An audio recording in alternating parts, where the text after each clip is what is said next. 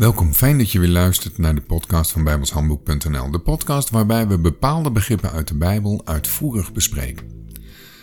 En in deze podcast gaan we verder met het begrip de zoon des mensen. Ik begin met het lezen van Filippenzen 2 vers 6, 7 en 8.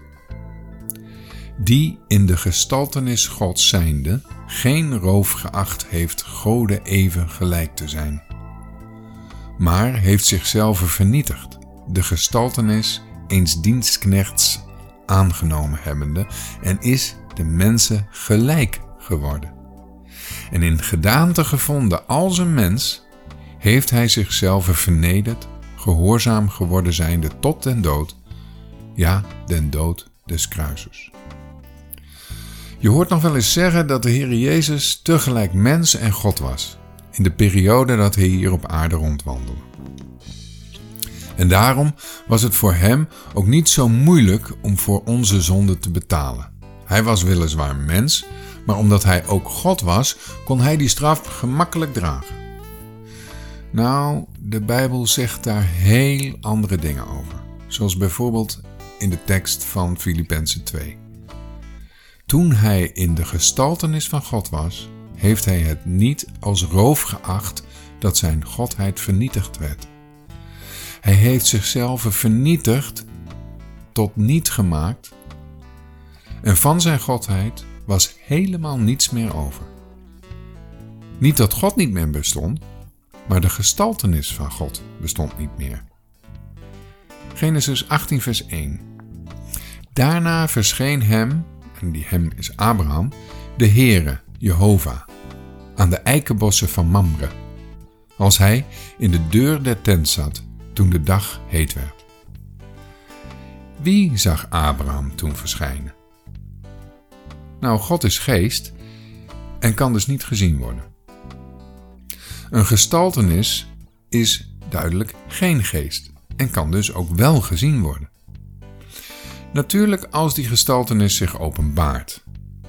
En dat gebeurde bijvoorbeeld bij Abraham. Jehovah was de gestaltenis van God.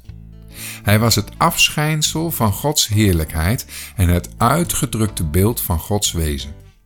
Als God zich liet zien, dan verscheen niet de geest van God, maar Jehovah verscheen. Hij verscheen onder andere aan Adam, Abraham, Jacob, Mozes en ga zo maar door. Soms staat er dat de engel des Heren aan hen verscheen. Maar ze wisten heel goed dat die engel God zelf was. En dan zeiden ze: We zullen zeker sterven, want we hebben de Heere gezien. En de Heere staat dan met hoofdletters. En dat is dan Jehovah. Het is net als bij ons. Als je bij mij op visite komt, zie ik niet jouw geest verschijnen, maar het uitgedrukte beeld daarvan. Niet alleen je lichaam, maar ook hoe je doet en hoe je praat.